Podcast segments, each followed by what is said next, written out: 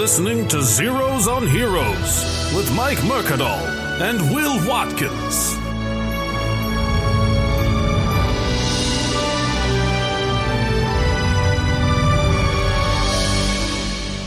Hey everybody, welcome to Zeros on Heroes. I am Mike Mercadal. With me is Will Watkins! and our special guest today. We've invited the lovely, the talented, the, the uh, ever-present Patrick J. Riley. Yeah. Yeah, say hello, man. Hello, everybody. How are you? Thanks for coming, and uh, you were nice enough to have us on your multiverse uh, show at Carmine's Yep, Comics. Multiverse Comedy Hour. yeah, so you you fit into the. Uh, you're because we've had some guests on that do comedy, Mm-hmm. heroes, and stuff. But you're like kind of all over. You're kind of in our wheelhouse too, where you're comedy Yeah. and And I'm a comic book writer. And So- right, yeah. So we're, we're gonna we're gonna plug all of that stuff because we were we, yeah we, we I love the cross what is it cross media what do you call it when someone just creates content for multiple media Yeah, cross media Um, sounds good.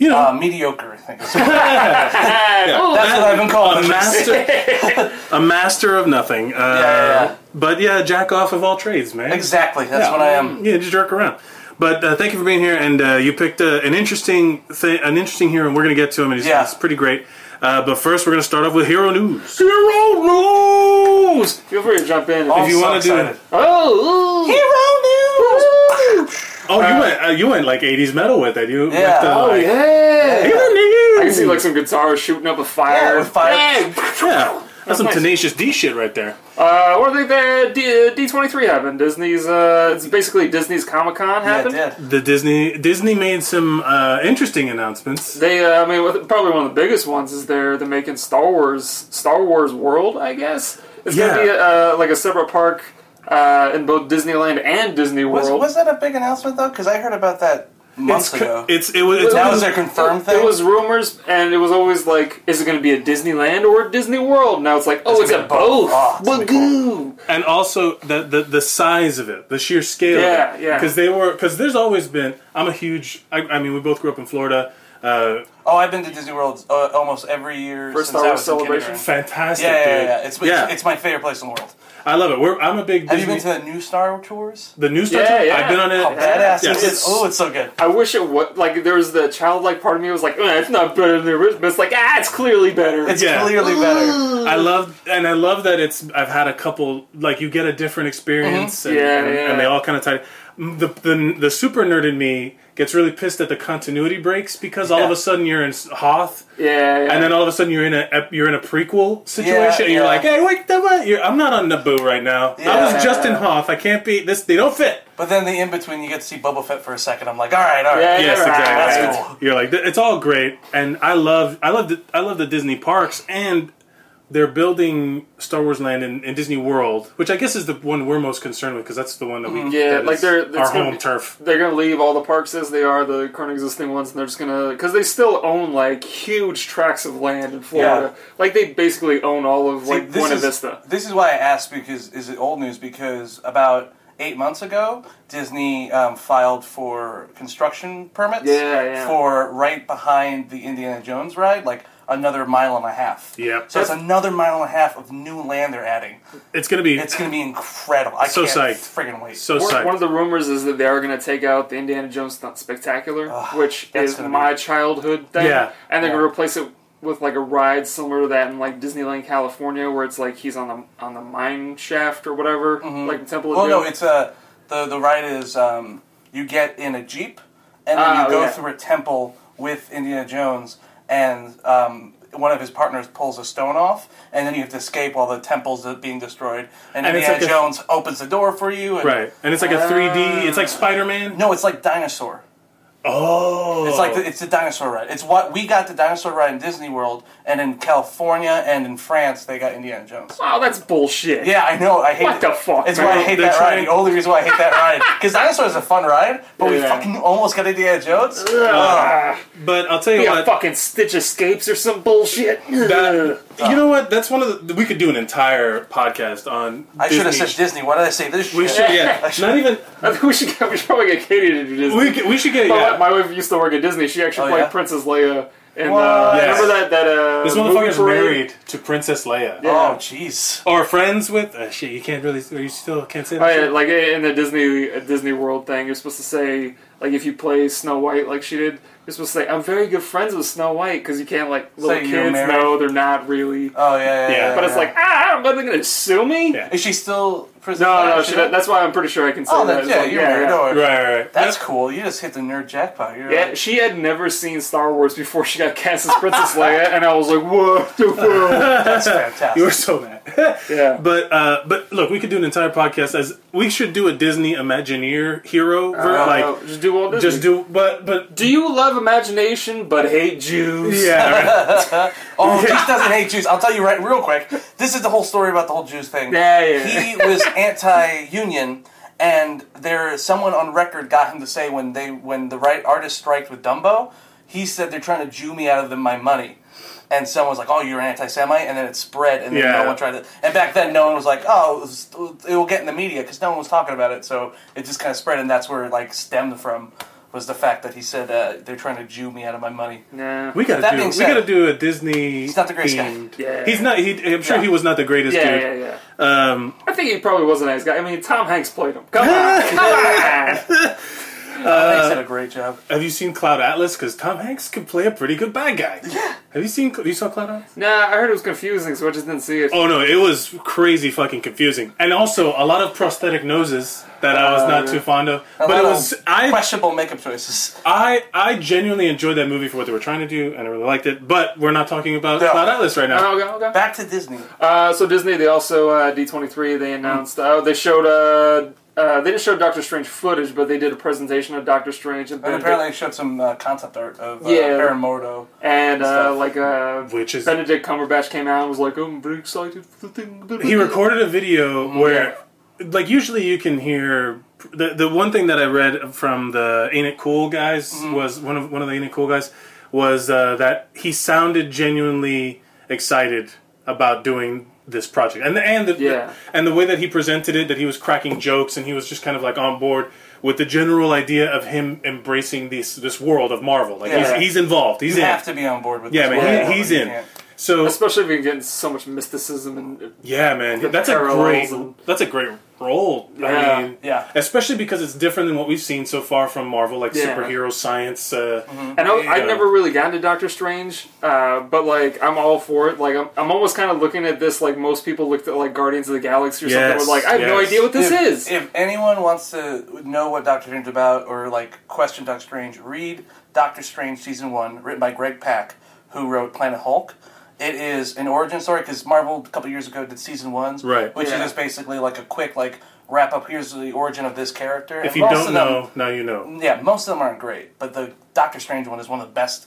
really? Origin, maybe one of the best comics, like superhero comics I ever read. Really? And the art is amazing, and it doesn't hold back on like he was. A, Stephen Strange is a real piece of shit who learned like you know he has to be selfless. Right, And right. it's like was- if that's the movie they're making, it's gonna make a billion dollars. Did you ever see the animated movie?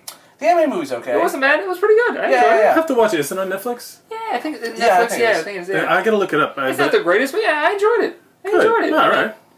That's great. I, I, I'm on board with it. I can't wait to see how they bring all this magic in.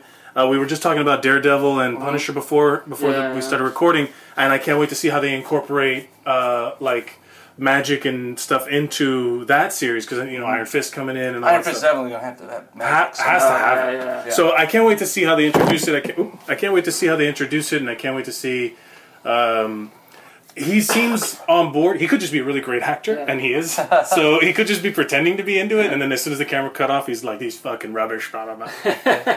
You know what was really cool I love about him is he literally uh, the Sanctum Sanctorum is like around the corner from here. The what? The like his, like his uh, The his, where he's his supposed to- house, right, right, right. It's literally around the corner. From Yeah. you? It's Yeah, a it's a pinkberry. Yeah. Isn't that crazy? So it's- people, people come into the store all the time and they'll be like, "Hey, do you know where Doctor Strange's house is?" And I'm like, "Yeah, go down Bleecker when you hit the Pinkberry. There you are." And they're like, "No, it's like a brownstone." I'm like, "Yeah, in the comics Yeah. it's a brownstone. Yeah. In reality, it's a Pinkberry. So Yeah. go No, there and get yourself some chocolate." That's make believe New York City. Yeah, yeah, yeah. That is a that is a, f- a- a full of magic and being able to shoot energy from your hands. Well, you know, We're I think that's actually good though, because it's like, oh, the magic you know, makes it look like it's a Pinkberry. You know, kind of like in Harry Potter. he's when cloaked. it- Oh, yeah, exactly. yeah, yeah, Yeah, yeah, yeah. You know, No, yeah. On board. But it's a shitty Pinkberry, so no one eats it. Really, really hit it home. That's awesome. Uh, what else? Anything else? Uh, yeah, they uh, they announced a couple. I mean, they uh, showed foot, uh, the first trailer for Civil War. Uh, apparently, it's very action heavy. I did. It didn't leak, right? I saw a fake No. one. I saw a fake one. Yeah, No, it it did didn't leak. leak. They, They Disney were- doesn't fuck around. They Yeah. were on point with it this time. Uh, but yeah, apparently it's very action heavy. Crossbones is right up front. You know, he's got some sort of Iron Man suit on apparently, and he's. he's Oh. I, I think what it is is whatever happens with uh, Crossbones is what's going to set off the, the registration. Oh, you think he's gonna be like the uh, Like, he's gonna be the- explosion? That's- what's, that's the, he's gonna be the speedball. Um, what's the guy? Speedball. Well, gonna- Speedball is the one who causes it, but the Yeah. explosion was. Uh, oh, what's his name? It's some nuclear guy. What's his name? Um, oh, geez, Nex Nexus or Something like that, yeah. I know, Yeah. wait, what are they? The, the Which young I- dudes or whatever. I'm I gonna don't remember. wanna- It's New Warriors. New Warriors. Ah, they're all the same shitty. Oh, they're all the same shit, but like the I nerd love- in me is like, it's New Warriors. yeah, yeah. You ever read Mark Millar's A Seminal Classic?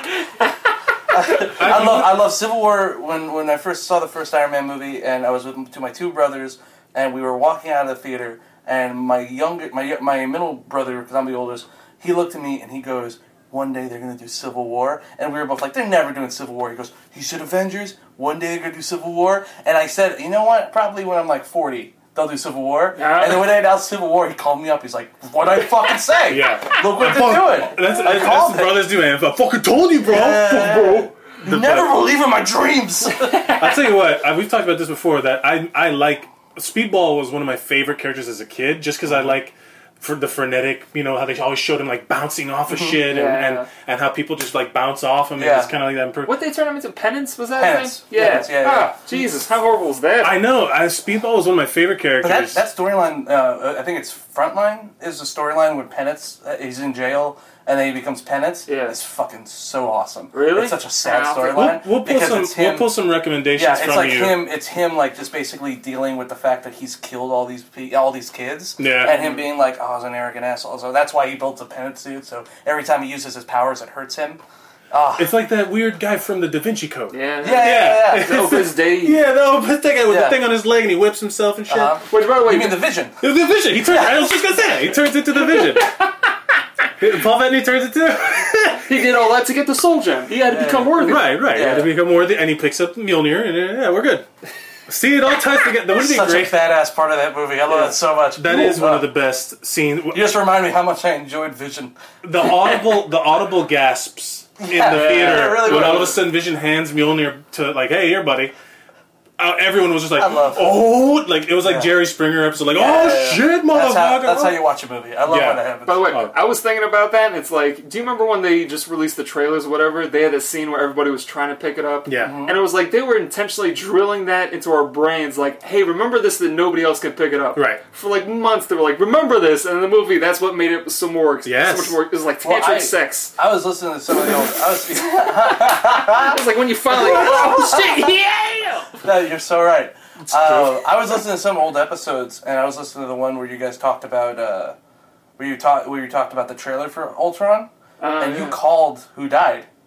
What did I say? Did I say Quicksilver? You said Quicksilver. Yeah! And then, and then you said no way, and I was just like, you, you Yeah! poor bastards. Yeah. Oh! Yeah. Ooh! You call hey look of of the two of us I'm uh, we play roles here. Yeah, He's yeah, the yeah. guy that gives I'm the I'm you, you ever seen those like uh well they make fun of him on the Simpsons all the time the the like educational videos where there's always one guy little Tommy or Timmy Yeah, yeah, yeah. who's like gee doc how do we get this uh, how does science work and then there's like well Timmy and then I'm Timmy Uh-huh. and then Will is the doctor It's like sports. I'm like, which one's the football? yeah you're like yeah but American football or soccer Is it the football? yeah yeah Uh, whatever, yes, yeah. we got that. We also got uh, so funny one of the bigger ones. I'm actually more excited about at D23 was they announced uh, Incredibles 2. yeah I'm so glad you brought that up. One of the greatest comic book movies that wasn't even about Well, an actual original comic The book. The best Fantastic It Four was the best Fantastic I read that Four, too. The Someone best said- Watchmen. It was like it was the Yes. best. Yeah, yeah, yeah. Someone told me. So I, I remember reading the the someone talking about the Incredibles two, and they they addressed it as the best Fantastic Four movie, and I was like, "Fuck, that is all I'm gonna Yeah. think about it. How how great a Think of- comparison I that could always think of that. It's it's basically it's like it's like a family version of if Watchmen, Fanta- uh, if Watchmen and The Dark Knight Returns had a baby, and then their baby was super into Fantastic Four, that's Incredibles. And people are, Yes. yeah, because it's just like I get it. It's I such see a what you're doing. beautiful. Oh, I and, love and it. then at the end, like the mole man pops up, and you're like, "Oh, it's the mole man!" Yeah, everyone And then they came out a few years later with a video game for PS2 where it's the whole Mole Man story. And I remember my brother and I, we were just so excited. We're like, we're going to finally see what's happening with Advent- uh, Incredibles 2. And man, was it just such a letdown. Such, Ah, such a disappointment. it was such like a smash smash 'em up game. And I'm like, oh, that's not. What I, what I like too about the end of the Incredibles, spoiler alert, is like Jack the baby, and like he Oh, turns into a super scroll, and I was like, ha ha! yeah, he's got all of the different. Uh, He turns into a, oh, he turns into the Human Torch. He's turn, you know, yeah, turns he's into lead or all those whatever. elemental whatever properties, and then the monster thing. I, I look. The reality is, it's been fucking eleven years Mm-hmm. since Yeah. that movie came out. Yeah, Jack. I, I would love this to be a Jack Jack story. I would love it. I would love to see. But I, I, I Jack don't Jack may end up being the most powerful superhero of all time. He might be the villain. He might be the villain. So what I'm what I'm getting at is that there's a whole generation of adults that is, mm-hmm. so that grew up as like waiting for this movie. There's literally like I see funny tweets and people are like, or like this one guy was tweeting is like, look, I'm gonna push a bunch of motherfucking kids down to get that ticket because Yeah. I've been waiting this shit for 11 years. Get your little yeah, kid yeah. out of the way because Yeah. this is my movie or whatever. He was like super, you know, and I'm like, oh, I totally get that feeling Mm-hmm. of like we're uh, like when like the new Star Wars coming out. I'm 34 fucking years old, but even when the Star Wars trailers came out, I was like in my underoos again. Watch you how my dad is. My dad's uh, my dad's fifty six, and when the Star Wars trailer came out, my dad doesn't know how to fucking work a computer for shit. He goes, he goes, and he calls my brothers in, and we're all sitting there, and he just goes, "All right, now I want you guys. I don't know if you've heard of this or seen it. Did you know this was happening?" And then he clicked the button, and it's a, it's a small little box because he didn't know how to big the big thing, and he just watch it. So we make it bigger, and we also have a, he has a smart TV, so he put it on his smart TV, and he's watching on a smart TV. He goes, "I didn't know you could do this." And he's sitting there jumping up and down, crying. Yeah. And all. And he's so excited. He, he pre-bought the tickets, like for um, for like because he's gonna go to the uh, the you watch all six movies at once. the yes, marathon screenings. I would Yeah. be down to do that. I, I'd be, I'd, yeah.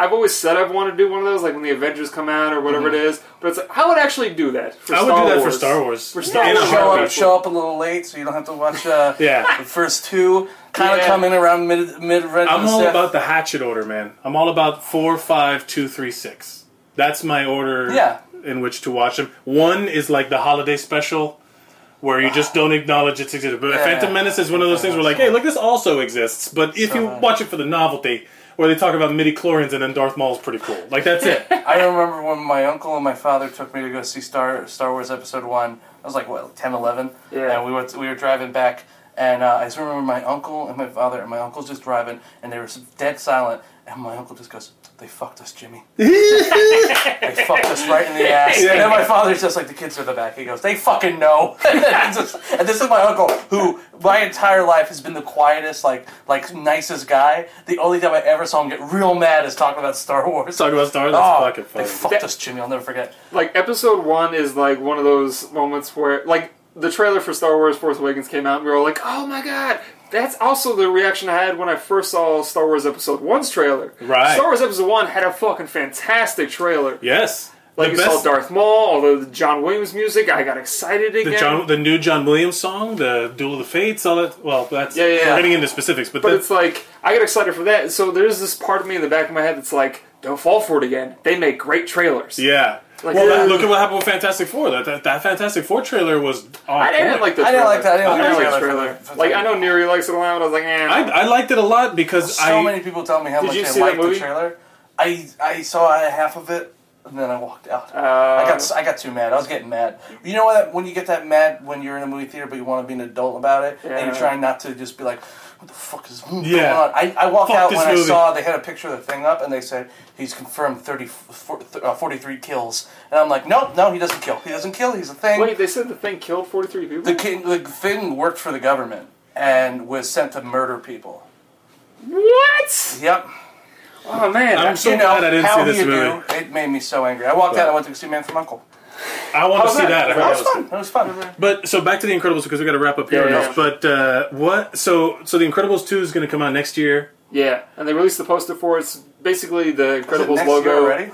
I think so, right? 2016. No. Oh Jesus! Yeah, so good. oh, I'm yeah. so excited. Yeah, so it's going to be uh, it, the poster for it just looks like the regular eye incredible symbol, but like the It's eye is split in half. Right. So, it looks like a it's two. The Roman Uh, they also uh, announced they're going to do Toy Story 4 right. and uh, Cars 3. Cars 3. I don't give a shit about that. Nobody does. I've never seen any of the cars. Cars 3 is a marketing is the, is all for the toys because those But- toys sell like fucking crazy. Toy Story is, I mean, it's the greatest, Well, but the thing is both that corporate and artistic. It's the perfect blend of both. yeah, Toy Story is, has licensed toys. Cars is all fucking Pixar, so they can they make all the money off of that. Oh, really? So that's why that's that's that that seems like a marketing movie. It seems like a Yeah. it seems like a like a very Lucas George Lucas esque move to, Yeah. to make money off toys. But The thing I'm still interested, good. The thing I'm interested about Toy Story 4 is that they said it's going to be a love story between Woody and Bo Peep. But if Mm-hmm. you saw Toy Story 3, they mentioned how Bo Peep was no longer with them.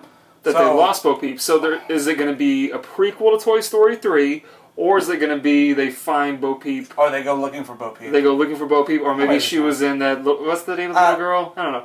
I, I, I was man, too busy Toy- crying during that movie. Yeah. Toy Story, Toy Story three ended so perfectly. Oh. like that's literally one of the most perfect endings to a trilogy of all Yeah. time. Like why do When- another one? Yeah. When when they just pan up and the clouds are the same clouds from the from the Oh. opening shot of Toy Story. Yeah. I just you just don't you cry you just cry Oh. like a baby. I'll tell you what, I I don't I don't knock them with anything. There's, they've made some mistakes. You know, it's not like the perfect record that they have any that they had for a while. Toy. Story is pretty close to a perfect record. Toy Story is, but I'm not talking about Pixar in general. Oh, yeah, yeah. So you don't want to I mean, like, yeah, find You mean, didn't like Cars. Planes too? yeah, right. Planes wasn't uh, Pixar; it was uh, Disney Animation Studios, located in France. Yeah, they, they- did all was- the animation for Roger Rabbit and Goofy Movie. Oh, Nice. Well. Oh, yeah. so speaking of Weird uh, shit I just know about. speaking of um, drawings and animation and things like that, well, let's get to your hero. oh yeah, You picked if you so you picked an interesting hero because it's not a comic book hero per se. it's not. It's not a hero. It's not, a, it's not a fictional comic book hero. Right. He's, like- he's an artist. His name is a Jeff- cartoonist, So yeah. you picked a gentleman named Jeffrey Brown, who's a Yeah. cartoonist that uh, I'd, I'd not heard of. Yeah, the only Yeah. thing I know about him that I knew about him was the Star Wars uh, Yeah, he does- Darth Vader and Son and He Darth does Darth Vader Vader's and son, and or he does. Jedi Academy now. Yeah, yeah, yeah. Which is really popular. So let's start with the question we ask everybody. What's the first thing you think of when you think of Jeffrey Brown? Uh, Heartbreak. Really? Yeah, um, a lot of his earlier work, which is when I got into it, because uh, I'm a cartoonist myself, not as good. What's the name of your? Uh, My, I do a comic called Me, and then I also have a graphic novel out called Gray. And We'll include uh, links to Yeah, everything sure. for. can, you, can you buy those online or? Uh, well, Me, I'm currently in an Indiegogo campaign for it. Oh, nice. Cool, um, we'll put a to, link to uh, that, Yeah, yeah, sure. to, um, And then you- to put you out have- the trade of it. But the issues, I think, I think the first, there's a bunch of issues on like Amazon and stuff like that you can buy. Nice man. So so this gentleman, Jeffrey Brown, this guy, you got into so so he's you've been drawing, I guess, your whole life. Or you've been like, always been I've been I've been writing my whole life. I started drawing because uh, out of uh, necessity, because I was Ah. I was writing comics and I, I I was an editor for Pronto Comics, which is a small publisher, and then I was doing some uh, some license work for some other characters, like um, ghostwriting for some bigger two companies. right. Nice. Um, and uh, and it got to a point where like I would give uh, my own self-published stuff to like my friends to be like, hey, you draw this for me, and then they'll be like, sure. But the problem with like giving someone a comic book script that you wrote and it's literally about you, Yeah. it's really hard for them. It to was draw autobiographical. It's autobiographical because Right. that's what I wanted to do. and so how did Jeffrey Brown kind of influence you? Because I read his comic, he does a comic called uh, Clumsy, which is Oh. about um, it's it's I have it here actually. It's a Again, this is so we're, we're trying to figure out how we're going to do a visual medium on an audio podcast, but I mean, I think it's We'll, put, that we, we'll, we'll make sure we post some pictures when we. But, Yeah. but his so his comic is essentially he started doing an autobio comic about this relationship he was in, and while he's working on this like diary comic, the relationship starts to crumble. Uh-huh. And instead of like stopping the comic, he continues to draw it, and then he finished it, and the relationship was over, and he the, he ended the relationship, and then what he did was he basically took the co- the pages and then just shook them up, and now so it starts with the first page is their breakup. And then it goes through like good point. It's basically like one page is a good point, one page is a bad point, and then it ends with the first time they decide to go out. so jeez. it's yeah. I'm looking. Oh through, it's man, like, I didn't read this. This Yeah, is- it's really- It's, it I give it. I it used to be my. It used to be the, the, the birthday present I would give to all my friends. It's like When- Memento, but like Yeah, I'm it's it's uh, I'm looking. It looks like a lot of little like um, stories told in featurette. What's that Yeah. movie where it's basically like uh, a bunch of different different scenes that all kind of come together? Uh, Crash. Not, not on a smaller scale. On a smaller like scale. Magnolia, I'm thinking think? of another one. It's a it's a small it's an indie movie, but but uh, but I guess it kind of fits that tone also. Yeah. because it looks very personal. It's just the two characters Mm-hmm. and just kind of di- in different situations, and the it's all basically just uh, ink, you know, pen. yeah. It's just him and his pen and a little notebook, and he just did this all. And I remember reading this, and like I, because I'm not a good artist, and he. He's a, he can be a great artist, but with this, with more of his autobiographical stuff, he's a little looser with his hand. Uh-huh. So um, when I read this, I was just like, "Oh shit!" So you don't. It doesn't matter how good the art looks as long as the story can carry it. Yeah. And I was always a writer, so I started doing the comic called Me. And the first issue of Me is about me explaining to the reader that I can only really draw dicks. Right. So I'm going to try not to draw dicks and be a real artist and tell you about myself. And while I do that, um, dicks slowly start to take over the books until I'm overcome with a tidal wave of dicks because I can't help it. And uh, Yeah, this is. I mean, so I, I like. I'm a fan of. I love really good art. Like I, I where like the technique is amazing. We were just Mm-hmm. Yeah. blown away. But I also like simple, like because this is a very like a, a kind of simple illustration style. Mm-hmm. And but like I'm I'm I don't want to. I, I feel like I'm a little distracted. I'm listening, but like I'm Yeah. also kind of flipping through it as as I'm looking. And a lot of these are, like I'm just kind of ca- like catching the titles of these. Like air hockey is the name of one, and there's just a simple story, like a short Mm-hmm. piece, and then there's one called condoms, and then there's one called Yeah. Friday, and And it's just little snapshots of this relationship. I'm gonna read that because It's because amazing. Yeah, yeah. one thing that I I appreciate, like in when I look at good comic book art, Mm-hmm. because I'm a big fan of of. So uh, we I don't know if you heard an episode where, where uh, Will had recommended Fear Itself, and I was able to get a hold. I of, heard your resp- your your um your take on fear itself. Yeah, Yeah, yeah, yeah. Where- where- but Which I- is weird because I had the exact opposite reaction to that that terrible storyline. you didn't like it. I loved I it. I didn't like it. I loved it. I think the art in it. I agree with I like your- the art's- ending of it was fantastic. I, I, was, I love the ending. Yeah. but there was so much in the middle that was so boring. I didn't really, So- I didn't really read the middle. So part. I yeah. went through. So one of the reasons why I liked because it's like the kind of the antithesis of what this what I'm seeing Mm-hmm. this could be, where it's literally like everything has these little stories from a million different perspectives. Yes. and then and, and and I was I was caught up in I would be reading one and thinking about another and all these things where I was just kind of like uh, I want to hear what's going on over on the, with the with the Canadians I want to hear what's going on over Yeah, on the yeah, West yeah. Coast I want to hear what's going but you just kind of read through and eventually you'll get to everything You're, granted a lot of it was cool for me to see because I really liked how all the books had different art styles Mm-hmm. but this seems interesting to me because it's very like very focused like Yeah, ju- It's- it's- literally it's, there's why just I love of. Jeffrey Brown is because Jeffrey Brown. It, it's just especially like with all his work. This is what I also well. First point is um, it's just so focused in the sense of just like it's not a world. You know, it's not a like world crashing story. Right. It's simply a very simple story. There, there's literally only two characters that you see in Right. this entire book, and it's just the- the girl that he's with, and then him. And then a lot of it is just him sitting alone in a room waiting for her to call, and there's like two pages of just him sitting there anxious. Ah, and then finally he Jesus. picks up the phone and he's like, "Oh, you're it's late. All right, uh, I'll call you tomorrow then." And that's all the whole page. Right. And you just feel that heartbreak, and also how he writes. It's not just a heartbreak as much as he.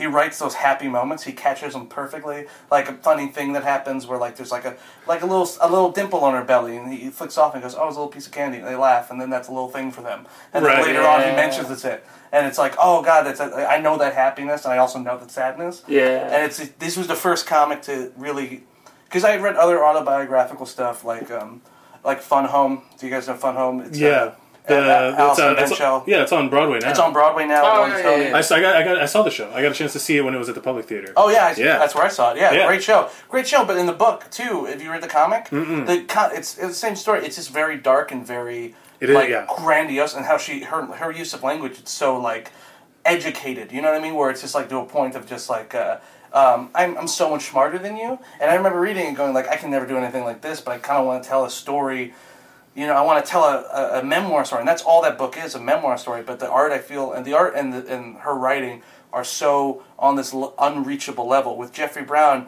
as a reader, I'm on this level where I feel like we're the same person. You And we- connect with it more. I connect with it so much Yeah. more.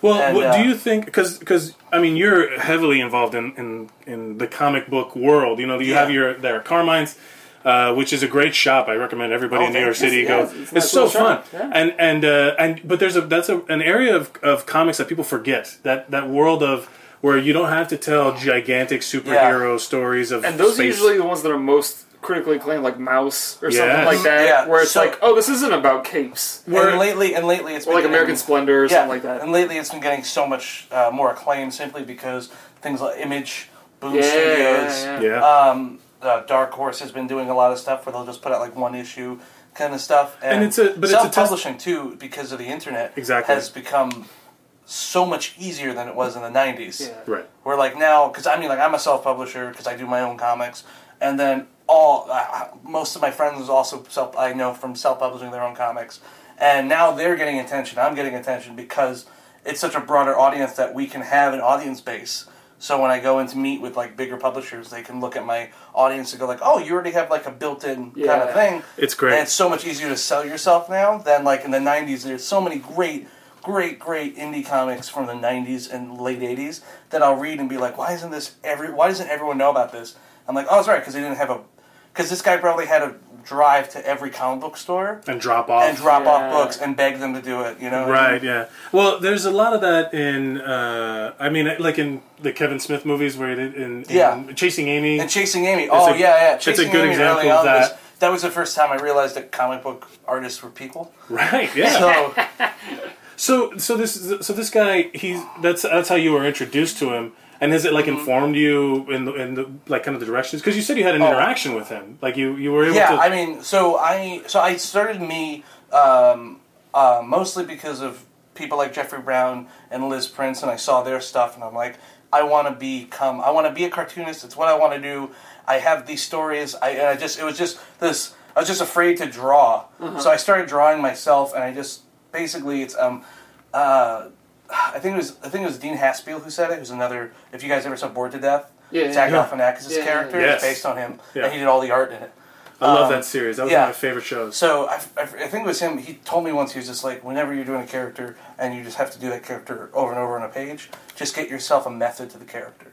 Like so, if you start off with your hair, do the hair first, then you know the eyes next, and then the nose next. So you Yeah. have the rhythm to the character. So I just taught myself how to draw me over and over again because I'm like, it's so much easier if it's just me over and over again. And like, if I fuck up, I'm not insulting anyone else. So it's just me over and over again. So I did it with the first issue, and um, I got like a great response. People really fucking, people really were just like impressed that like even the art was well, but it was like it was humbling and stuff like that. So like people were impressed. So I did a second issue, and then third issue, and then this when is I was of me. of me. Right. And then for the fourth and fifth issue, I was going to try to something completely different, and I told the story that became Gray, which about in high school I thought I was gay, and then I wasn't gay, and So it's a personal story. Like you said, Yeah. you found this new way to express yourself. yeah, yeah, yeah. because- So like the first three issues of me, though I like them a lot, Mm-hmm. honestly, are fucking just jokes. They're jokes and they're snapshots. Like the second one's about me drinking and I'm naked through a lot of it. Uh-huh. Third one's about dreaming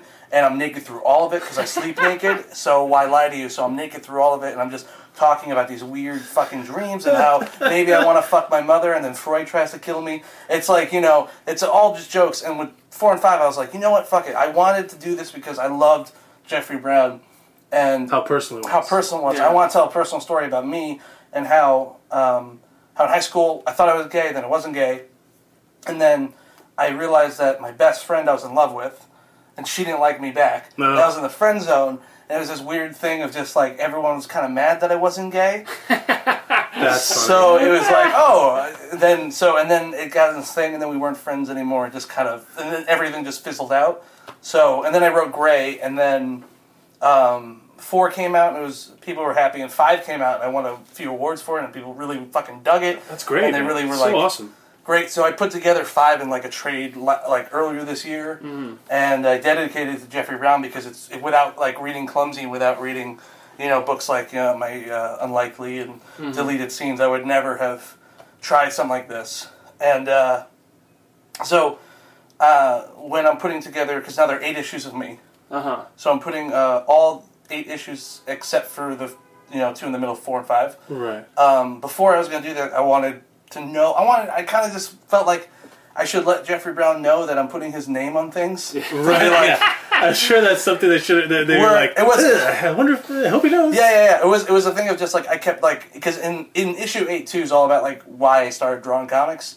So um, I mentioned Jeffrey Brown a lot, and then I dedicated you know my book to him. Yeah. And I was just like, I wonder if he thinks I'm an asshole and doesn't like any of this stuff. So I wrote him a handwritten note that my brother later told me looked like. Uh, what uh, John Doe wrote in Seven. Uh, so he Is just this like, a notebook full of? The, yeah, just like because I was very because I was very nervous writing it, and I had typed it out on my phone. So like I was looking at my phone and writing, so it's like kind of slanted, right? And then at the very end, it's like two sided, and then I folded it, but I folded it weird, so I tried to refold it, so it looked a little weird. So then at the very end, I'm like, I hope this doesn't come creepy. Uh, love you, and then I crossed out love you, and I put from, and I put, you know, and I was like, he'll think this is funny. I hope to God. So I sent him all Meanwhile, he that. has like a handwriting analysis expert. Like, keep this motherfucker exactly. away from me. So- I bet he was probably like, "Oh, this little kid. oh, kid loves my little kid story." likes my stuff." Oh, what's this? Twenty five. Oh, Jesus Christ. oh, he's an adult. Oh, he's an adult man. Oh God. Good so, boy. So I got. Uh, so I sent him. I sent him the uh, the book with the letter to be like, hey, I fucking love you. And like I sent it to him, and then I I was didn't hear back for about like a month, and then one day in the mail, it just I got a postcard from him. That, Yeah. Um, It's real sweet. I was just kind of reading it as a. a yeah, what does it say? well, Yeah. uh, do you want me to read it on the? you want to read it? You can Can- read it. I'll- I, I don't know what his voice is, but I'll, I'll read Neither it. do I. I've never heard him talk. Oh, really? That's so interesting. I've Yeah. actually been watching a lot of interviews with him. Uh, it's Oh, kinda- you- Really? Yeah. Yeah. Oh, no, I didn't. I just. My my did he, he did the um I was just noticing that uh, like he drew a little thing on here for you. Yeah, his he drew. He drew himself on there. Yeah. and then um, it's on a postcard. Because I remember when he got the mail, it's on. Because he also does Vader and Son, like you said. Yeah, yeah. So uh, the postcard is a Vader and Son postcard. and that's I was, awesome. I, I saw it in the mail. I'm like, oh, someone knows I like Jeffrey Brown. And I flipped it around. I'm like, holy fuck, Oh. it's Jeffrey Brown. Jeffrey Jeffrey Brown? Brown knows I like Jeffrey Brown. Yeah, yeah, yeah. yeah. That's awesome. It's so funny. It's really kind of great. Uh, he's uh, hey Patrick, thanks for the kind words and for sending me your mini comics. At the moment, I'm only doing pull quotes blurbs for particular books. I'm assuming you asked him. I asked him if Hey, what do do you like a, like a blurb for the back of me Yeah, because I figured Um, why not? well, of course. Yeah, go yeah, swing for the fences. go Yeah. for big air, bro. Uh, so I'm not able to contribute to uh, one for yours, unfortunately. I'm glad I could inspire your comics making and help uh, your comics making and help you find your voice. I think finding a voice is an ongoing process. You've got a good start, some funny and smart things, especially in the Gray story. Yeah. Uh, yeah, comics are comics are great for capturing moments, and those are my favorite parts of these comics. Although Boats is pretty funny too. Keep writing and drawing, Jeffrey Oh, Brown. yeah, I also sent him Boats, which is uh, my uh, my kids' book, which is the movie Jaws done in crayon for kids. nice. yeah. Oh man, uh, that's great. Well, Yeah, here's, here's one of these things. Like, it's so pleasant because this is like a analog, you know, um, Yeah. in, in, in analog Yeah. contribution or connection. There's like a very real like he held this thing and he wrote on it with a pen and I Yeah, He took his time. It took wasn't like he yeah. just typed it on his phone while he was waiting Or for his a bus, assistant do it or, or or, that. But like he took his time and wrote it out, and man, it just Yeah. means the world to me. Of course, it's like Uh, it's, it's, yeah. yeah, and it's great. And it's and, and he does make an interesting point here, where it's the comics are great for capturing moments, Exactly. and that's what I think people forget now with how big the comics idea is now. That that mm-hmm. kind of zeitgeist of comic book movies Yeah, yeah. being spectacular events. That's again why Daredevil to me was so interesting because it was so focused on this one specific Yeah. thing. And, and and each episode was a was kind of centered around specific moments. Yeah. And and Well, there's that episode of Daredevil where um, he's talking to Foggy. He doesn't there's not a punch thrown that whole episode. Exactly. And It's It's just just, about it's the just it's about relationship. this relationship, but two best friends. Yeah. It's yeah, And- it's, and I it's needed. It's needed. it's such an important aspect of comic books. I think it's overlooked.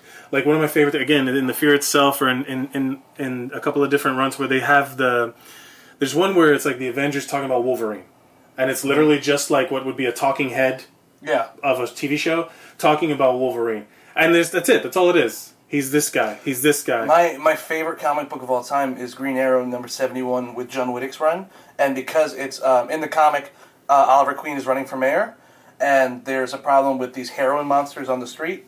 So uh, Green Arrow and Brick are fighting off these hero monsters, but those are on the sidelines. The main middle part of each side of the comic Ah, is uh, I love that Fox. News on one side and it. MSNBC on the other side, debating his stance on gay marriage.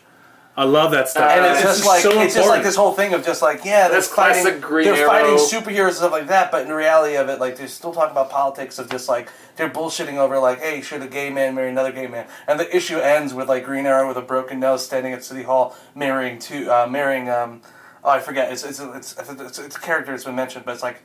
Uh, marrying two men at the thing, and then doing a whole thing about how like love is unified, and then Yeah. the whole issue is just about these hero monsters. They beat the hero monster. It's like, all right, let's go talk about gay rights, and I'm just like, wow, Yeah. what? How do you do that? It's just that moment in comics where it's just like, and I think that that's off. And, and I, I'm, I was, I'm glad. You know, I was, con- I was confused as to how we were going to cover, but I'm glad that you brought this, this, this hero in because I think that we talk a lot about what is her- heroic. You know, Yeah. like our, we have it. We end every show with uh, go out and be heroic, yeah, and whatever that means. Like, there's times when that means just doing something that was entirely personal for Jeffrey Brown yeah, yeah, yeah. and look at the idea that, that it's become he's a hero of yours now and he's Oh, yeah. inspired Yeah. another so like there's there's that definition of using something very personal to create something which i think is the kind of the origin of of of like mythology Yeah. you know, like people like if or even let's say modern mythology, the comic books, modern mythology, where you, where it's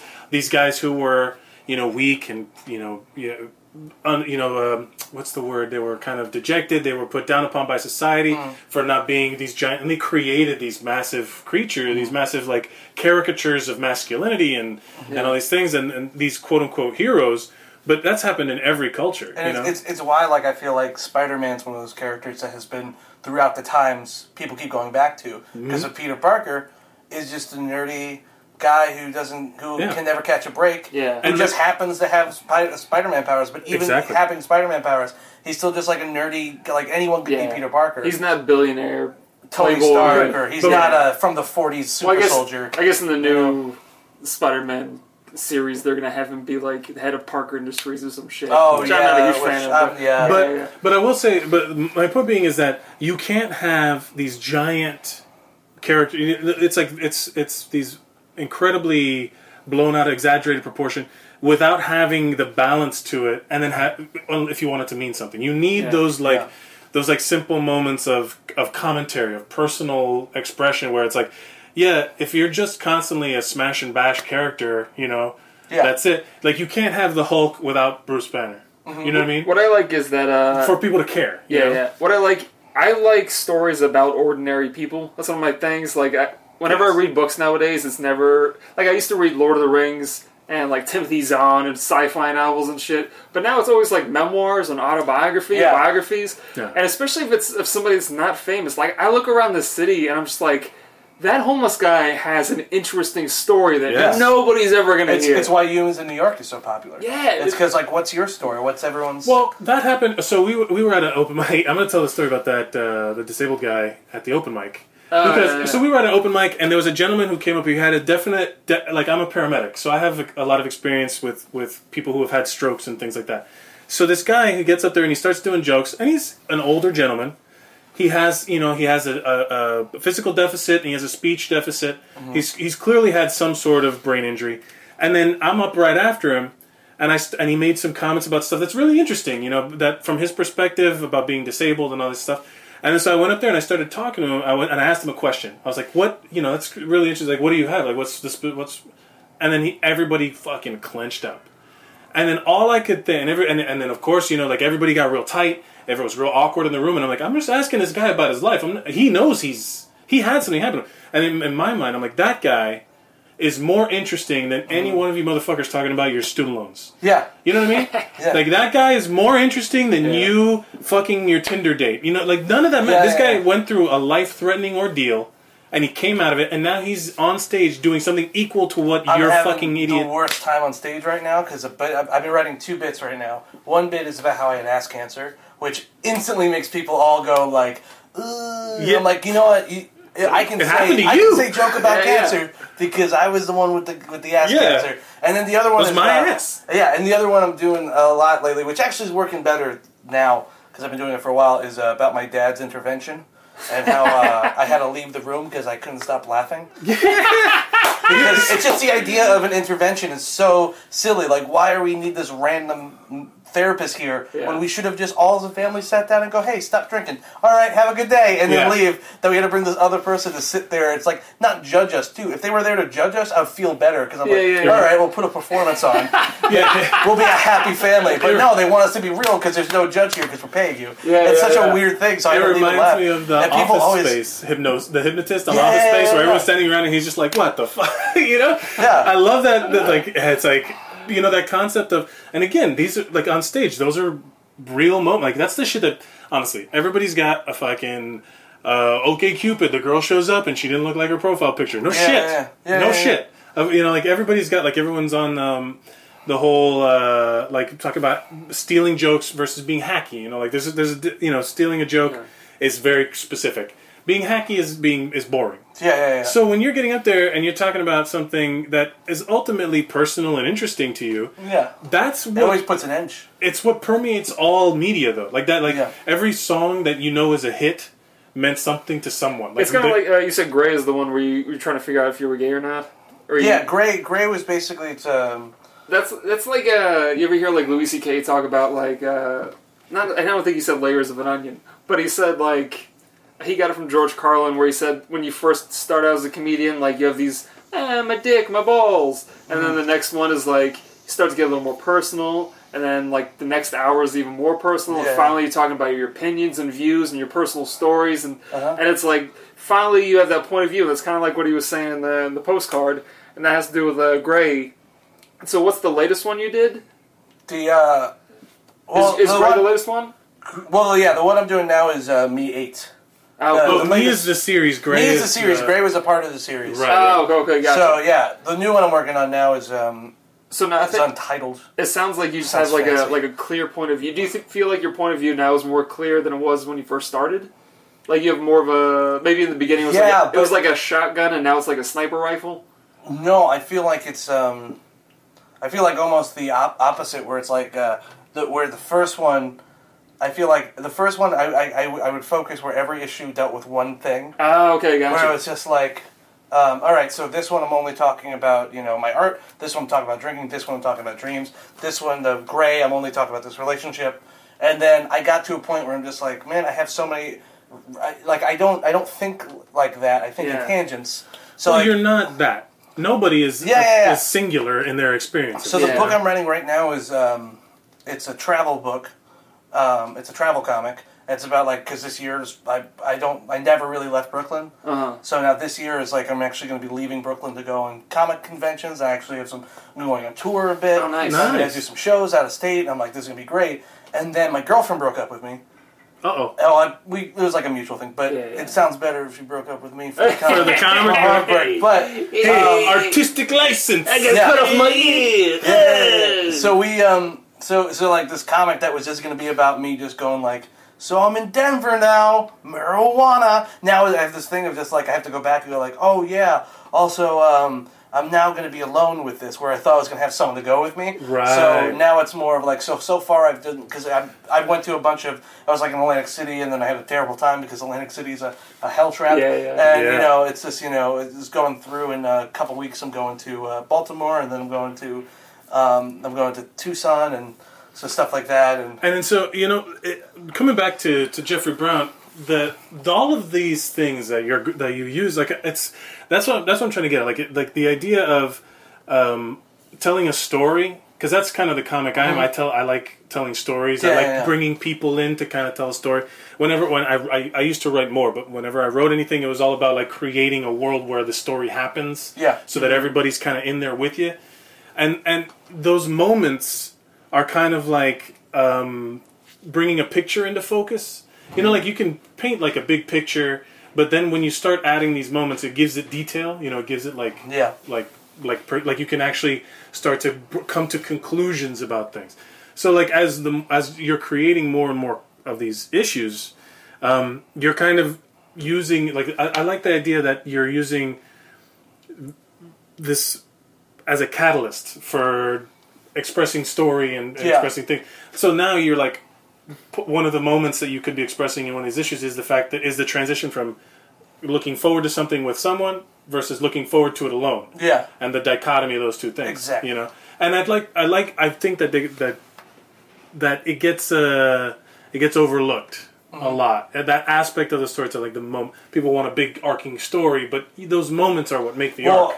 Yeah, that's. I mean, like every review I've gotten of Gray is just that, where people are just like, I love how it just ends on a note of. Because like it doesn't end with like a nice bow. Yeah. It Mm-hmm. ends very like, well, the relationship ended. Like I'm not gonna make us make up something for you guys to feel better. Yeah, just- yeah. So we stopped talking. I haven't spoken to her since, and Right. and now it hurts sometimes when I when I think about it. And then you know, but I'll grow over it. I'll learn to sleep with someone again, and blah blah blah. Right, yeah. I'll get better, and that's how it ends. And people. That's why I wrote it- this fucking book. yeah, exactly. People are either it's so split where they're either just like that's not an ending or like that's the perfect ending. Yeah. Right. So it's real weird, but uh, yeah, exactly that. Like every like when you're telling us a real life story, it's very hard for it to have Exactly. the bow on top. There's no there's look if you're unless you're dead, your story's still going on. exactly. You know what I mean? yeah. Unless you unless you're telling a story about someone who died. I have a bit of, of beef with that with like any of the stories that have the lone survivor trope. Where Yeah. like anyone if you're the last the only one to have survived a story and you're telling your version of the story, Yeah. it's gonna be an exaggerated story. you know Yeah, what I mean? Like yeah. it's gonna be something There's that always that be chance. There's always that chance of you're like, I don't want to tell someone it that can't, happened. It can't be corroborated because you're to tell like, of course you're to spin it. Of course you're to tell a specific story. Well, that's that's what I love because Jeffrey Brown, like he's still alive, and he, like he writes these stories that are moments of his life, and you grow. Like if you read his book, like Clumsy, and then his newest book, well, not his his last book, which is a Matter of Life. Uh-huh. So Clumsy's about like how I was in my twenties and I had this relationship and I thought I was in love, that I wasn't, and then Matter of Life is about him raising his son and how he was raised super religious. And that turned him away from religion. Right. And now he's raising his son with the option of like, believe whatever you want to believe. And his son is very religious. oh, And he's, he's like this little six year old who likes to go to church and ask questions about the Bible and stuff like Sure. that. And he's like, I didn't put it in him, and we don't live close enough to my parents for them to put in. So it's this little weird thing of just like, I was raised religious and I turned away from it, and now I'm not raising my son religious, and now he's curious about it. right. And, it's this and this is real. This is all and real, real story. Yeah, real story. And it's just this growth because now this character of Jeffrey Brown has now had this epic, you know, twenty year long story, cha- like twenty year old story arc. That's where he's become a man, Yeah. and now his latest book is called uh, "Kids Are Weird." Yeah. which is about his two kids and like just how basically his kids are just weird kids. What a and it's great- this cute fucking story. Yeah. and it's just a story about like how he's just a proud dad. Yeah. And then you go back to other stories like with misshapen, um, funny misshapen body, which is just basically about how he had Crohn's disease and why he became an artist because of Crohn's disease was like a lot of him just sitting around and him was like, well, if I can die at any moment, why am I not following my dreams? Wow. And um, wow. So yeah, and he's it's why it's it's like every time I read a Jeffrey Brown book, I'm always just like, I need to fucking tell people something. I'm telling you, man. It's funny when we say- the majority of people, like like you seeing someone on the street, like you forget that they all have Yeah. lives. You know, like you forget all that stuff. What an interesting medium to choose to tell those stories, though. Mm-hmm.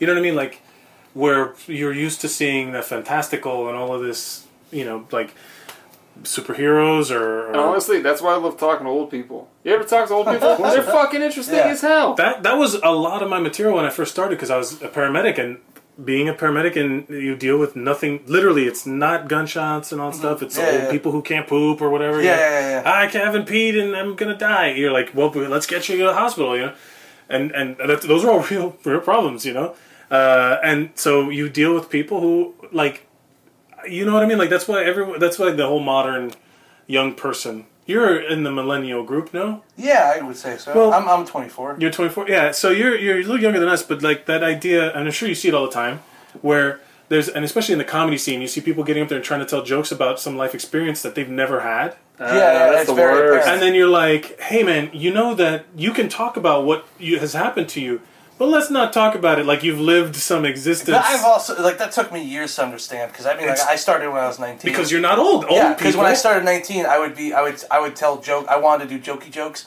Yeah. and then when I was like, and then I was two years in, and I'm like, oh, I should tell stories, and then I would tell stories that like I would be like, uh, I don't want to get too personal. So one time I had a dog, and he you farted, and then, or like there's I used to tell a story about how like my dogs got were fucking and they got stuck together. Yeah. And then I had to pull them apart, but then the dog thought I was helping, so I just went back to humping, and I had to try to stop him. And I used to think like that's that's getting real. And then one day, I was, one, and, then, and then one day on stage, I just started talking about like how I got so drunk at Epcot Center that I embarrassed my entire family because I turned 21 and I threw up in Epcot and I just and Epcot and like and then I realized That is such a good story. yeah so that story was the first time I'm like oh I think we all have a drunk yeah cut story. yeah and I'm like oh oh so if I'm if I'm not the good guy maybe that I told the story and then I remember the first time I realized that like sometimes if you're not the good guy in comedy that's a good thing Yeah, yeah. so there's a story that I, I it's always in my act if I ever have to do more than 10 minutes because um, it's a great like little six minute thing about like how I ruined a relationship in high school just because I was a narcissist who thought uh, who didn't like this uh, very religious couple. So I was like, I'm gonna fuck her, and then I did, and then uh, I just ruined their lives. And then at the end of it, it was just like them, just like me, just going like, Oh, why did I do that? Oh, that's right, because I thought I was in Days of Our Lives, and we are all cartoon characters because I was a I was a fucking You're- heady teenager who thought like, Yeah. Oh, this is never mind. This is not gonna matter. And then like it's a great, it's a really funny fucking story, and then. Everyone's always just like, man, he's a dick. I'm like, no, exactly. I'm a bad guy. So I feel Right. like, And the the embracing of the the, the embracing that, that that was something that someone told me early on, where I think it was Lisa Correo that she's like I, I got up there and I tried to do a joke. It was like at this weird writers thing, and uh, I got up there and I was trying to do a joke about Indiana Jones, and then they were What like, was the joke? um, it was the basic. It's, it was super hack. It was basically like how much. Hacky Indiana Jones joke. Yeah, yeah, where it was literally um, that how much time has to pass before it's like okay for me to dig up a grave and steal everything inside.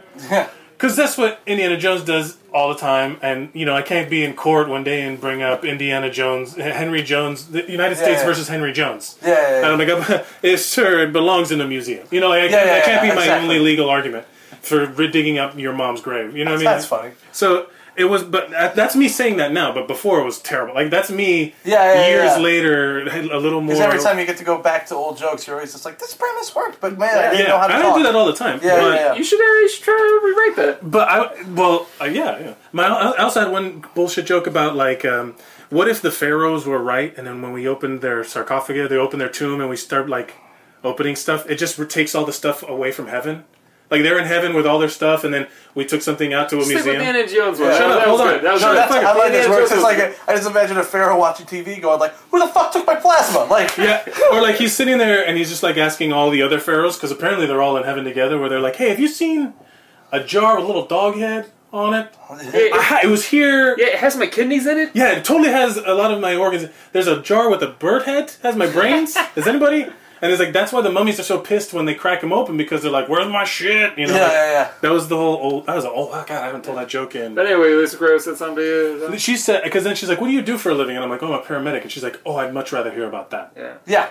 Nobody Exactly. wants to like unless you have a solid point and you're making something that's genuinely funny. You're people would if you're still working something out and you're on stage, people you who don't know who you are yet want to hear about you. Yeah. I can uh, I can top that story about the same uh, message about uh, being true to yourself or whatever. When I first uh, one of the first weekends I ever hosted was the New York Comedy Club in Boca Raton, Florida, Uh-huh. and uh, it was for As opposed Kevin Hart Wow, in the Oh. New York Comedy Club. at the New York Comedy Club. This is like after a now defunct organization. Yeah, yeah, it was after uh, what's that plane movie he did? Soul Plane. It was after Soul Plane, and his comedy career was like Seminal career. it was it was Yeah. down in the, the dumps, and he was trying to like work the road again to get his fan base up, and it worked. Yeah. But uh, like I went up on stage and like I told some joke about like breaking up with my girlfriend or whatever it was, and then like when I got off stage, he was like, "Yo, you're funny, man, but I don't know anything about you from your set." It was like, "Tell me what she did," and blah blah blah. It's like like hit me hit like yeah. stuck in my head, and that's how I don't know if you ever heard like the story told about my ex girlfriend trying to commit suicide. I I don't remember it, yes. but it's like to this day, like it, I've gotten rid of so many bits because I didn't like them. But like that's one of those bits where I'm like, oh, this is staying with me forever. yeah, Yeah. yeah, like yeah. because it's so real and honest. Where I'm like, Yeah. thanks, Kevin Hart. yeah, yeah, yeah. Kevin, Kevin, Because that's what you need. Is, Kevin Hart. Thanks, right along. Thanks, man. Thanks. He's now like one of the biggest top-selling comedians, one of the largest touring acts of of all media, Yeah. you know, of all uh, uh, arts. Whatever. he's He's making. bigger than Louis right now. He's making more money than Louis. He's touring around. He's getting bigger crowds than Louis. But then again, crowds. okay, you know, like, all right. I'm sure there's plenty of room. That's the thing is that there's kind of plenty of room for everybody. Right? Except for the fat Jew, you stay home. Fat Jewish. yeah. That is all so over. Like I didn't want to bring it up uh, when I was talking about uh, the millennial thing, but that guy is a product of the internet. Yeah, Like he's yeah. literally like birthed by the fact that But- There's but- so many things I hate about. Uh, But you know what, though? I think I was actually going to mention uh, the hero of the week is the internet because Yeah. the internet took him down and he lost his Comedy Central pilot and all Yeah. that stuff. we're we're, we're just about uh, yeah, ready as to of, wrap as this up. of now, they probably I don't know. Let's just. Uh, Hopefully, there's no torches in the street when this goes up. and they're like, I can't believe they're talking about Fat Jew. They killed that poor man. yeah, He retweeted a photo, and then they hung him to the streets. Like, like we're like we're like oh we can't release this episode. yeah, yeah. I feel, I feel. Patrick, come back next week. when Yeah, yeah. don't talk about the fat Jew. So, so Green you Arrow's use a Instagram superhero, up you on guys. Mondays.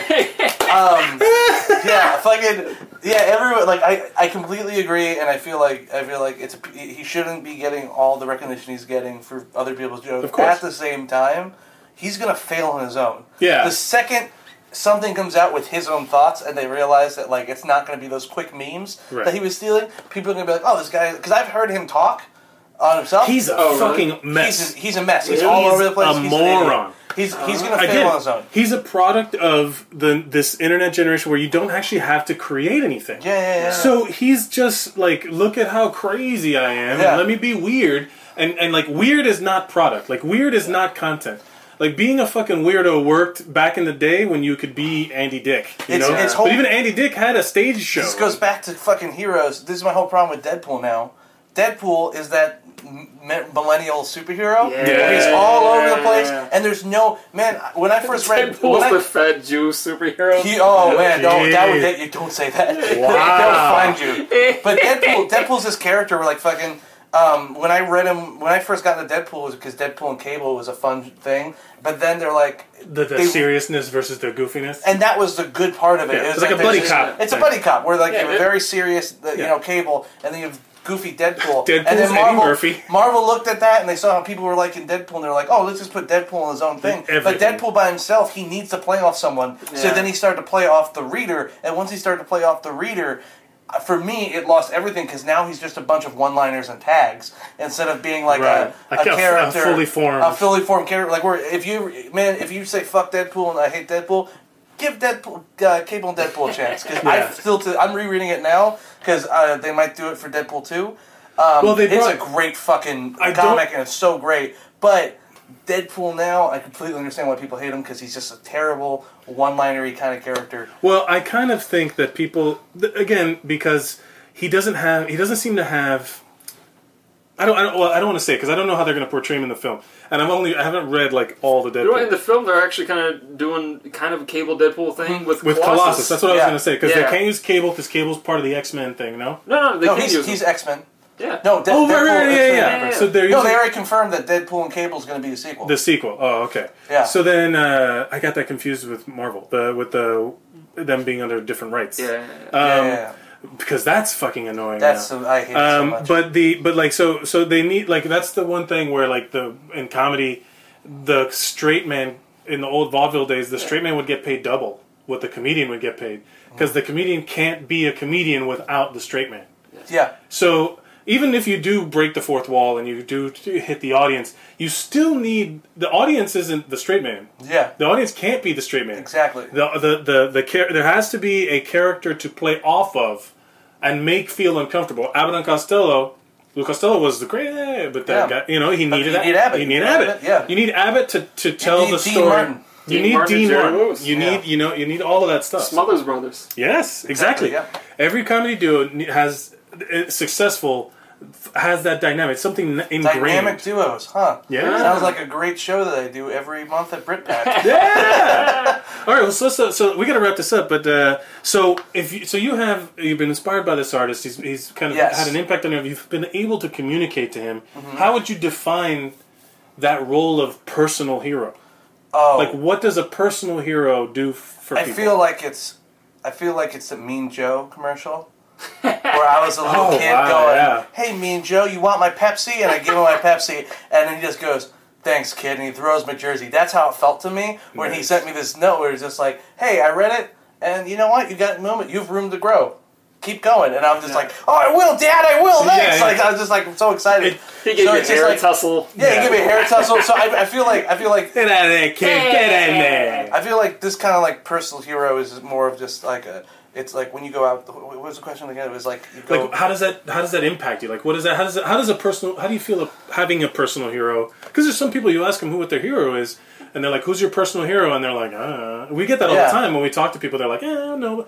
What Yeah. do you feel the advantages to having this one person that can help you kind of focus your thoughts? It just I every guess every time every time I have that seed of doubt where I'm just like this is this no one's gonna like this or Right. this is too personal or or like the, the the hand looks weird and this people are gonna think the art's shitty. I always remember what he said about like the story and it's like you know Yeah. little moments and then I can go forward. So just having a personal hero, just knowing that there's someone out there who who you believe in and then in turn believes in you even to a certain extent. Right. You know, just I mean, I mean, I probably still wouldn't have done comics if if you would have set back something going like, oh well, fuck Give it off, up. or Yeah, yeah. give it up, or you can try again, or something. As like opposed that. to nothing. If you would have got nothing back, you probably would have just continued on uh, it would on your no, own. not path. even. If I would have got nothing, I probably because right now I'm doing I'm doing two books, and I got I'm doing I'm doing the thing for uh, a special thing that I can't talk about, but Okay. like it, I would not Star. Wars with Marvel. Oh, it's maybe Marvel related, but um, Oh, you're gonna tell us off air? Um, no, no, no. Uh, I probably will. Um, but uh, but it's just a thing of just like I probably wouldn't have continued as hard as I did the second I got that. The second I got that, I was just like, oh, you know what? Fuck it. I'm gonna do all these ideas that I had, Yeah. and I basically like vision charted out like, you know, these are the stories I want to tell, and let's start working on them. Oh, great! That's Yeah. that's such a. I, I do think that's a positive message. We talk about like you know having Captain America be the model hero for something, or Mm-hmm. like oh I look up to this fantastic. What about a real life person that you view as a hero? Like oh yeah, this guy I would love to. I, I, that guy inspires me. Mm-hmm. And I think that's really important to focus. Yeah. I think that like this has been a very special personal episode of Zeros on Heroes. And no, I mean it's, but genuinely something I think I think. And I feel like for anyone out important. there, if there's a real person who you know you you want, and it's so easy to contact them now. Like I Reach literally out, just yeah. I literally just like oh in the back of his book he has his PO box, and that's how I found Wow, it. that's awesome. That's and then great. like I mean I'm a huge I Kevin mean, Smith is another stuff now, Kevin I mean. Smith is another one of my heroes. Even though I know he's fucking whatever hacker shit. Kevin Smith. No, I love my- Kevin Smith. Yeah, Kevin Smith is one of my heroes. Where like every once in a while, like I'll tweet something at him, and he'll be nice enough to retweet it, reply. Like Yeah. when I did boats, my Jaws book, I tweeted I'm like, hey, I did boats. Uh, and then he retweeted it and mentioned it on a podcast. How and then, like, great. I awesome. fucking- That's fantastic. So I may have heard that. Did I hear that episode? That was you. This The- kid- which which podcast on Smodcast or on? Uh, No, it was uh, Which Hollywood one? Babylon. oh right, that's great. Yeah, I'm I a mean, big Gar- Garmy Strong kind of guy. nice man. That's great. So so let's let's. Uh, where can people find you online? At not Pat Riley. At not Pat Riley Yeah, and uh, not the coach of the Miami Heat. exactly. That's hilarious.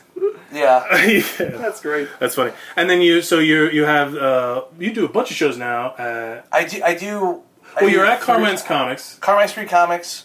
Um, I have first Wednesday of the month at um, first Wednesday of the month. It's a multiverse, Right. which you both have been on. It's fun. It's such a, a fun show. show. It's Fun like show. uh, it's like set list. So it's yeah, it's like set list only with another Other- comedian who's in the room. So basically, like comedians come in, they write down three Yeah. jokes that they were. Will gonna got tell. my jokes. yeah. Yeah. Yeah. Will got then- like that was really fun because you write That's, down. but that's what I love is like because I have friends on the show, and then like, w- do you know Sam Bourne and Maurice Licorice? I've heard their I- I names. I know yeah. their names, so yeah. they're two comics. They're best friends. They for like I think it was the second show got each other sets and then did impressions of each other while doing the joke because they just heard the joke so many times. Yeah, yeah, and yeah. it's so much fun to see that because it's That's happened a few times now. And um, so there's that show, and then I do um, at BritPack. I think it's September 20. Hold on, because Kevin will kill me. I do it with Kevin Frolix. It's uh, Dynamic Duos, which is um, it's at BritPack. Uh, Well, well, you know what on we'll the do? twenty eighth. There it is. On the 28th? It's a September twenty eighth. Yeah, and it's um it's just a duo. It's a duo show where we have two people come on with a duo act, like you know Smother Brother Abbott Costello. Yeah, yeah. And then um, we have musical guests and sketch shows. That's a great. I love. I think one of the things I've loved about doing comedy up here in New York is the variety of Yeah. comedic approaches. There's certain people who take fucking stand up so serious, and then there's certain people who are like everything can be performance. Yes. everything can be comedy. Yeah. and then so I love the di- I love that you can kind of do everything. And, You ever and- see Dan Licata? Yeah, Like, Oh, fucking that's I a love dude where him. every time he's about to go on stage, I'm like, fuck, it's gonna be completely different from I'm anything gonna- he's ever Yeah, done. I'm gonna or, like, stay- or Steve Whalen. You guys know Yeah, Steve yeah, Whalen. yeah. Mr. Steve Jokes. Whalen always Mr. Jokes. I love this crowd. He always comes up, and every time he goes up, sometimes he plays the SNL music and shakes everybody's hand. You don't know what he's gonna do. Yeah. And I guarantee you, it's gonna be the most fun you're gonna watch somewhere. Yeah, yeah, yeah. Just it's run been around. it's been great. So I, I do think yeah that's great, and uh, we'll post up uh, stuff on on uh, yeah. the I have an episode and our, Indiegogo. I have an Indiegogo out for me. Right and your books uh, me and Gray and Gray is available yeah, me, Gray. at Carmine Street Comics right. um, you have some copy of that? No, not currently because I have to reorder. That's what this whole Indiegogo is. I have like I have like two copies left of everything. So like I think right now they only have like copies of me one. But that's a But good um, thing. no? yeah, go get yeah. It's a that's- great that's thing. awesome. But um, so give me money. That's a so I can luxurious comics. problem. Yeah, You know? Yeah, yeah, yeah. Uh, but yeah, great. Thank you so much for uh, coming Thanks, by. guys. We'll have you back. I mean, you seem you're you're, you're right in our wheelhouse. If there's some big Yeah, I- hero event, yeah. well, and if there's one hero that you want to come back and talk, we'll, we'll yeah, talk I about. didn't real I didn't realize until I listened to the podcast it was superhero heroes. And uh, I'm I glad- mean, like, I'm so glad we talked about Yeah. Jeffrey Brown. Yeah. But uh, yeah, yeah. No, I have a hero that we can talk about next time. Yeah, for sure. Maybe man. when the TV show comes back. Ooh, little hint for y'all. Yeah. Yeah, and I think you mentioned it earlier. So Yeah, I, I definitely mentioned it. Like, if you look back, you're like, oh, I think he's talking I about Holly. There it about- Uh, but yeah, thank you so much, and Will uh, at William A Watkins on everything now. And everything. Uh, I'm at Mike That's the Mercadal way and to go. everything. Yeah, man, keep it keep it unified, unified, unified social media branding. Mm-hmm. Um, and uh, thank you guys, everybody, for listening. Please share with your friends, and if you want to drop us a review, go ahead and do that. That's always nice. Uh, if it's good, please do that. Um, and uh, remember, to go out and be heroic.